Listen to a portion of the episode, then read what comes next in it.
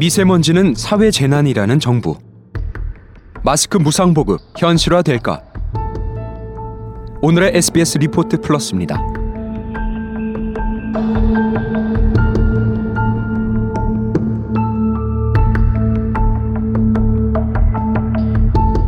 요즘에는 아침에 일어나서 비가 오는지 구름이 꼈는지보다 미세먼지가 얼마나 심한지부터 확인하는 분이 많아진 것 같습니다.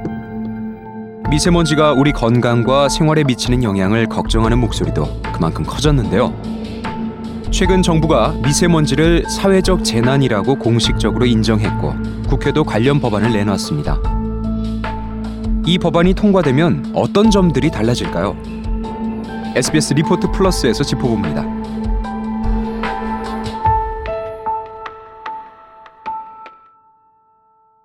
국회가 정부에 질의를 보냈습니다. 미세먼지는 자연재난인가 사회재난인가? 행정안전부는 사회재난이라는 공식 답변을 내놨습니다. 현행 재난안전법에 따르면 재난은 국민과 국가에 피해를 주거나 줄 수 있는 걸로 자연재난과 사회재난으로 나뉩니다. 황사는 자연재난으로 분류됩니다. 중국 북부의 건조 지역이나 몽골의 사막에서 시작되는 자연현상이기 때문이죠.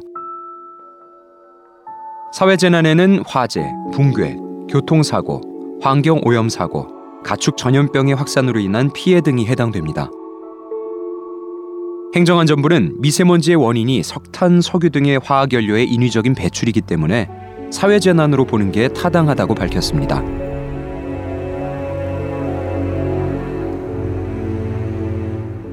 미세먼지를 사회재난으로 인정함으로써 생기는 효과는 어떤 게 있을까요?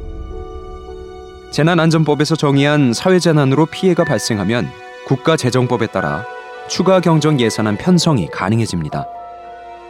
마스크 무상 보급이나 초중고 공기청정기 설치 등의 국가 예산을 쓸 수 있는 겁니다.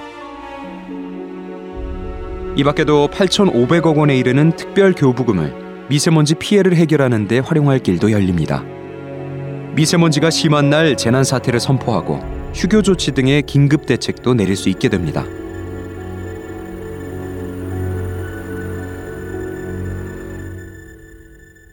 국회도 더불어민주당 의원 36명이 관련 법안을 발의하는 등 미세먼지를 사회 재난으로 규정하고 대책을 강화하는 움직임을 시작했습니다.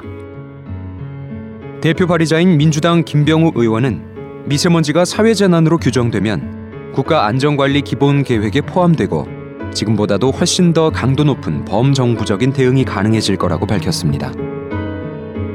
교육부도 3년 내로 모든 유치원과 초등학교 교실에 공기 정화 장치를 설치하겠다고 밝혔습니다. 미세먼지 민감군 학생의 경우 미세먼지 결석도 인정해줄 전망입니다.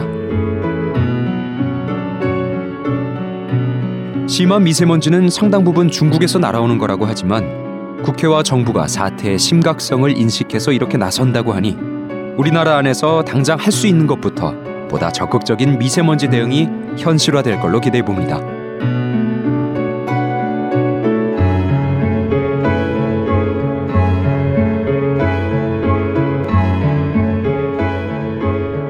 여기까지 오늘의 SBS 리포트 플러스. 저는 아나운서 김주호였습니다.